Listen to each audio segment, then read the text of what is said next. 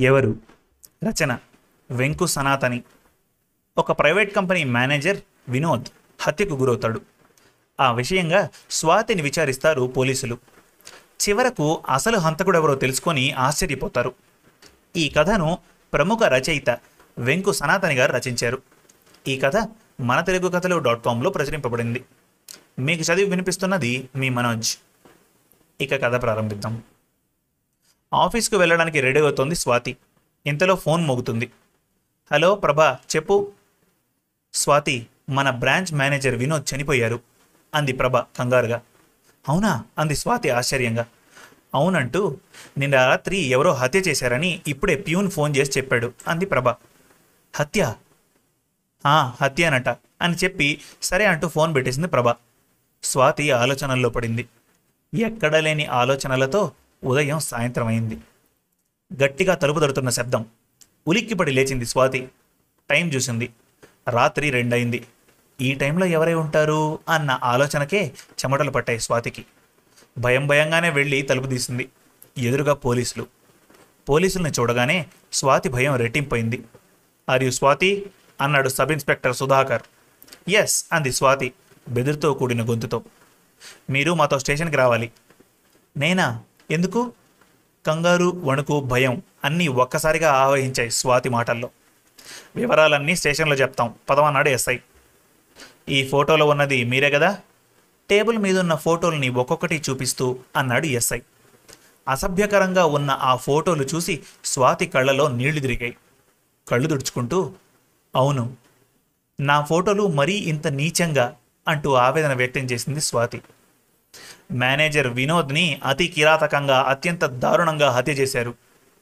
ఎవరు చేశారు అన్న కోణంలో ఇన్వెస్టిగేషన్ సాగిస్తున్నాం. ఇల్లు ఆఫీసు అన్నీ చెక్ చేశాం. ఆఫీసులో అది కూడా అతని క్యాబిన్లో ఈ ఫోటోలు దొరికాయి. ఇవి అక్కడెందుకున్నాయి? వినోద్కి మీకు ఏంటి సంబంధం? కేసు గురించి చెప్పి ప్రశ్నల్ని గుప్పించాడు ఎస్ఐ సుధాకర్. స్వాతి మౌనంగా కూర్చుంది. మేడం మీరు మౌనంగా కూర్చుంటే కుదరదు. చెప్పాలి. చెప్పండి. విషయం ఏంటో వివరంగా చెప్పండి. కొంచెం గొంతు పెద్దది చేసి గట్టిగా అడిగాడు సబ్ ఇన్స్పెక్టర్ స్వాతి ఓ పేరు మోసిన ప్రైవేట్ కంపెనీకి సంబంధించిన స్థానిక బ్రాంచ్లో ఉద్యోగం చేస్తోంది.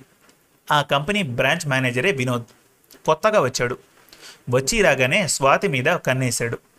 ఇది అతని కొత్త ఏం కాదు. ఎక్కడికి వెళ్ళినా ఇలాంటి నీచబుద్ధినే ప్రదర్శిస్తాడు. ఒంటరి మహిళలే అతని టార్గెట్. అవతలి వారిని తన దారికి తెచ్చుకోవడానికి ఏమైనా చేస్తాడు? ఎంతకైనా తెగిస్తాడు. చాలా బ్రాంచులు మారిన అతనిపై ఎన్నో ఆరోపణలున్నాయి కానీ ఆధారాలు లేవు.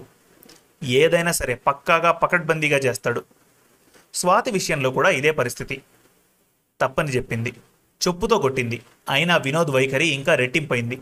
మరింతగా లొంగ తీసుకునే ప్రయత్నంలో జుగుప్సాకరంగా మాట్లాడడం లొంగకపోతే ఆఫీస్ పనిని అడ్డుపెట్టుకొని పోట్లాడటం ఇవన్నీ చేసేవాడు. ఒకటా రెండా? లెక్కలేనన్ని లైంగిక వేధింపులనెన్నో భరించింది స్వాతి.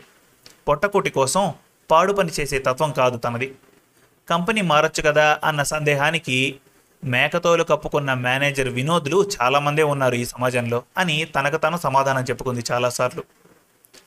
ఈ ఫోటోలు అక్కడ ఎందుకున్నాయో వాటిని ఎవరు తీశారో నిజంగా నాకు తెలియదు అతనితో అంత సన్నిహితంగానా? అంటూ అసభ్యకరంగా ఉన్న ఆ ఫోటోలను చూస్తూ మళ్ళీ కన్నీళ్ళు పెట్టుకుంది స్వాతి. కొద్దిగా తేరుకొని తన హ్యాండ్ బ్యాగ్లో ఉన్న సెల్ ఫోన్ తీసి ఆడియో వీడియో మెసేజ్ల రూపంలో ఉన్న వినోద్ వికృత చేష్టలను ఎస్ఐ సుధాకర్ ముందుంచింది స్వాతి. వాటన్నిటినీ క్షుణ్ణంగా పరిశీలించి ఒక అవగాహనకు వచ్చిన సబ్ ఇన్స్పెక్టర్ విచారణ పూర్తయింది ఇక మీరు వెళ్ళొచ్చు అన్నాడు. అతనే మళ్ళీ వన్ మినిట్ మేడం. వినోద్ బాధితుల్లో మీరు ప్రజెంట్ విక్టిమ్. కాబట్టి ఈ కేసులో మీ అవసరం ఉంటుందని గుర్తుంచుకోండి. వెళ్ళండి అన్నాడు. వినోద్ చనిపోయాడు. అలాంటి నీచుడు చస్తే లోకానికి మంచిదే గాని ఎవరు చంపారు? ఈ సందేహంతోనే ఇల్లు చేరింది స్వాతి. స్వాతి వినోద్ని హత్య చేసింది అనటానికి ఆధారాలు లేవు.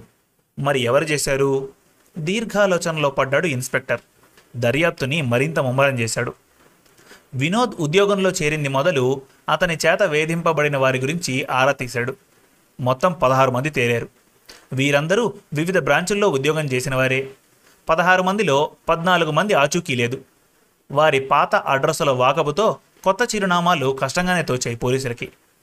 మిగిలిన ఇద్దరిలో ఒకరు స్వాతి ప్రజెంట్ విక్టిమ్. మరొకరు హేమ. ఎవరి హేమ? ఆరా తీశారు. వినోద్ వేధింపులకు తట్టుకోలేక రెండేళ్ళ క్రితం ఆత్మహత్య చేసుకుందని తెలిసింది. కొత్త కోణంలో దర్యాప్తు చేపట్టాడు ఇన్స్పెక్టర్. వారం రోజుల తర్వాత.